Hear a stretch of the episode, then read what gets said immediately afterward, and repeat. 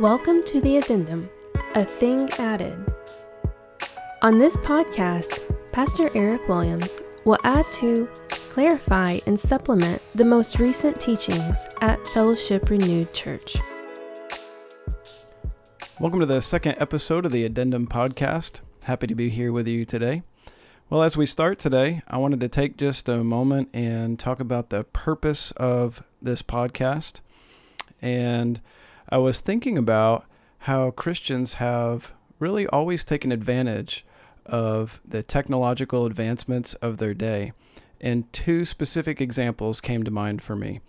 Uh, the first being in the first century, when Christians were copying their manuscripts, they used something called the codex. And the codex is very similar to a, a modern book in that it's it's multiple pages stacked on top of each other and then bound together so you could flip through them and, and reference.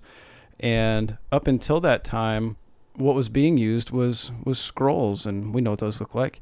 But the Christians were first to really advance this idea, and so they used kind of this uh, what what was modern to them to advance and proclaim biblical truth. The second example I thought of was from the Reformation era. And we know at that time, uh, what was just coming onto the scene was the printing press. And we know that the Bible was the first thing published on the printing press. And then also, uh, as the Reformation was being pushed forward, a lot of those materials were, were printed using, of course, the printing press. And so, using things such as uh, YouTube, podcast, we're really kind of keeping that tradition alive and we're uh, we're using technology in a sense for the glory of God, right? And so we want to push forward biblical truth, and so we're going to use this medium the best that we can to the glory of God. Now, specifically, this podcast, what we're seeking to accomplish is take a little bit of time to supplement the material from from Sunday mornings, or really any teaching times, primarily Sunday mornings. And uh, if you didn't know, at least for me, on Sunday mornings, there's there's always material that kind of just goes unsaid, untouched, whether it be for the the sake of flow of thought or for the sake of time, whatever it may be. There are always things that go unsaid. So the addendum is is working to just provide a platform for uh, speaking to some of those things. So um, excited about this opportunity, and I look forward to it every week. Now, specifically about Sunday morning, our text was 1 Corinthians chapter 5, verses 6 through 8. And so I thought I'd read that for us. It says, Your boasting is not good. Do you not know that a little leaven leavens the whole lump? Cleanse out the leaven, that you may be a new lump, as you really are unleavened. For Christ, our Passover lamb, has been sacrificed. Let us therefore celebrate the festival, not with the old leaven, the leaven of malice and evil, but with the unleavened bread of sincerity and truth. Okay, so I mentioned that there are two ideas at play in in a particular section of this passage, and that is the imperative and the indicative idea. And that sounds very technical. It kind of is, but it's very important. And the imperative is telling us what you should do. Okay. The imperative is do this. And the indicative is just a statement of reality, of what is. And many times, what we're going to find in our New Testament is that our imperatives work off of the indicatives. The things we are told to do have as its basis those things that have been done already. So, in this case, in particular, in this text, the indicative, the thing that has been done for us, is that we really are unleavened. It has been done. That is a reality. Nothing to do. Uh, it just has been done. Now, the imperative works itself out of that idea. The imperative is then, if you really are unleavened, cleanse out the old leaven. So, both ideas are true. Now, the reason the leaven, that is what is sin or unholy, must be cleansed out is because of who Jesus is and what he has accomplished. And as I mentioned, God desires a holy people. And additionally, he is himself the one that makes them holy.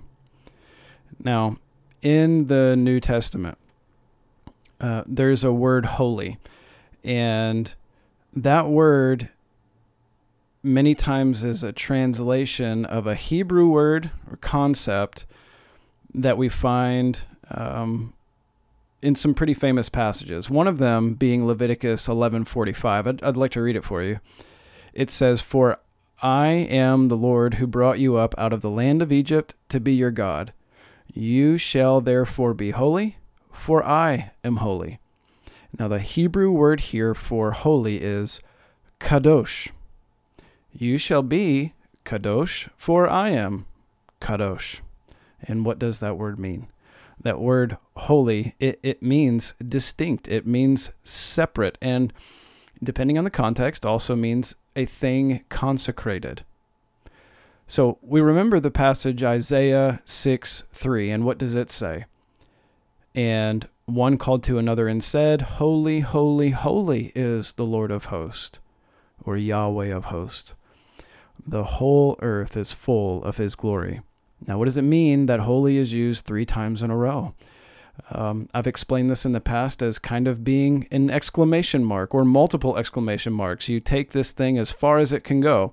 So when you see something in a set of three, whether it be a single word or a concept three times in a row, this is the greatest degree that you can take this thing to. So God is not simply holy, He is holy, holy, holy. He is distinct, as separate as it gets.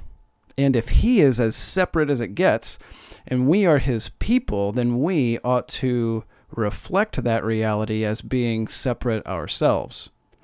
Now, going back to uh, national ethnic Israel, there were certain things that made them not only separate in a category as a holy people marked out by God, but also in the eyes of the people of the world and to one another.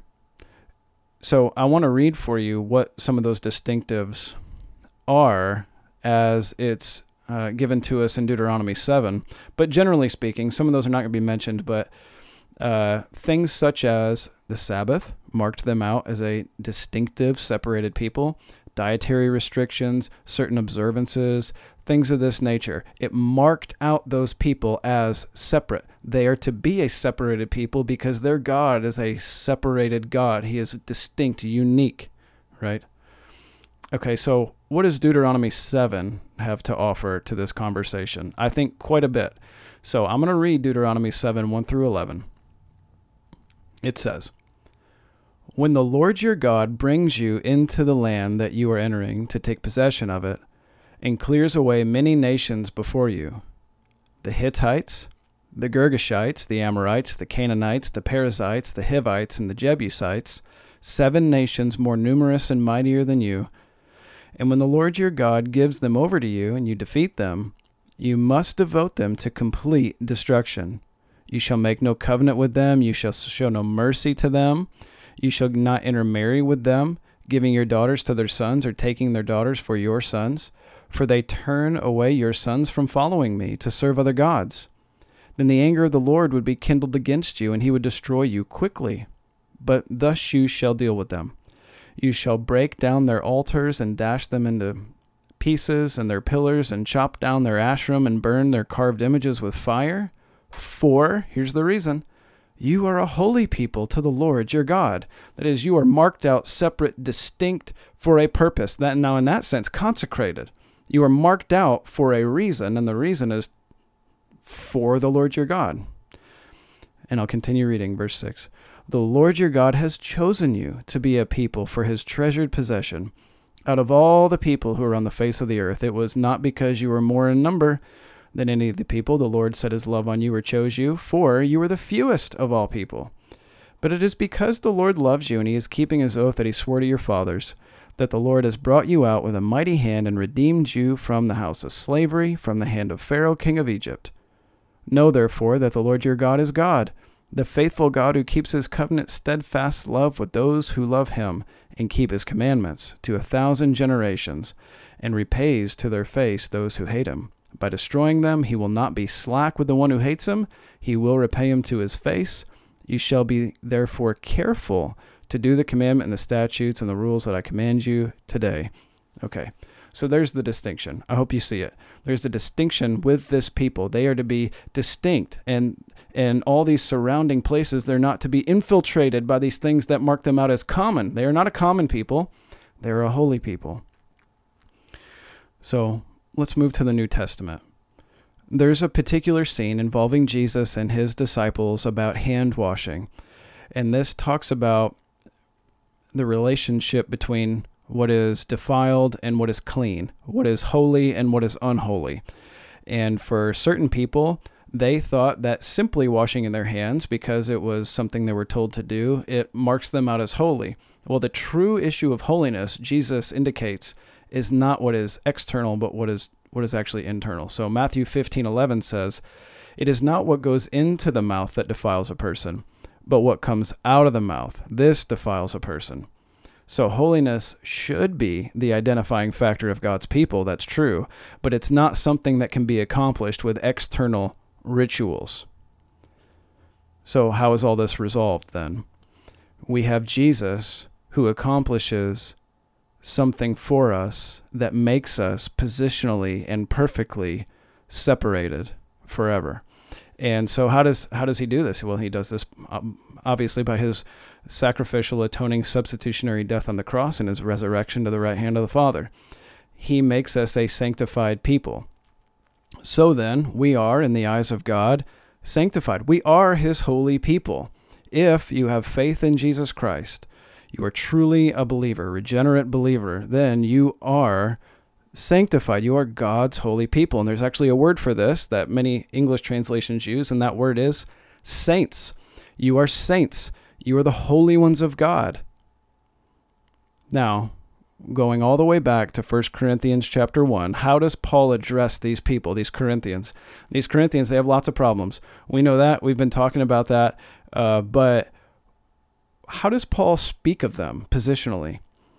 Have their unholy ways somehow impacted what Jesus Christ has accomplished for them? I think it's a good question.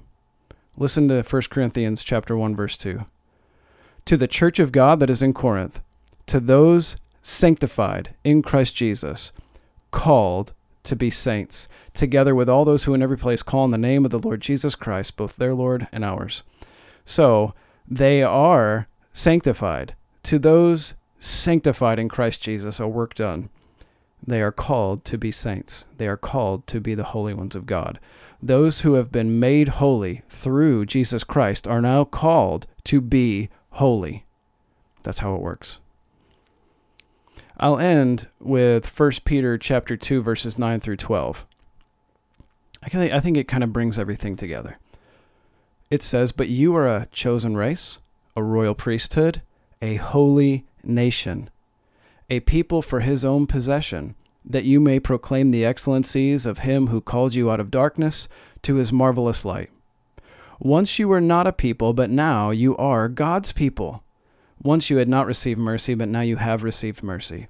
Beloved, I urge you, as sojourners and exiles, to abstain from the passions of the flesh which wage war against your soul, and keep your conduct among the Gentiles honorable, so that when they speak against you as evildoers, they may see your good deeds and glorify God on the day of visitation. So there is modern day distinction, right? This this is the application. You are God's holy people. He is a holy God, and you ought to be marked out as distinct, a separated people, a holy people who serve a holy God. Well, thank you so much for joining me today on this episode of the Addendum, and I look forward to being back with you next week.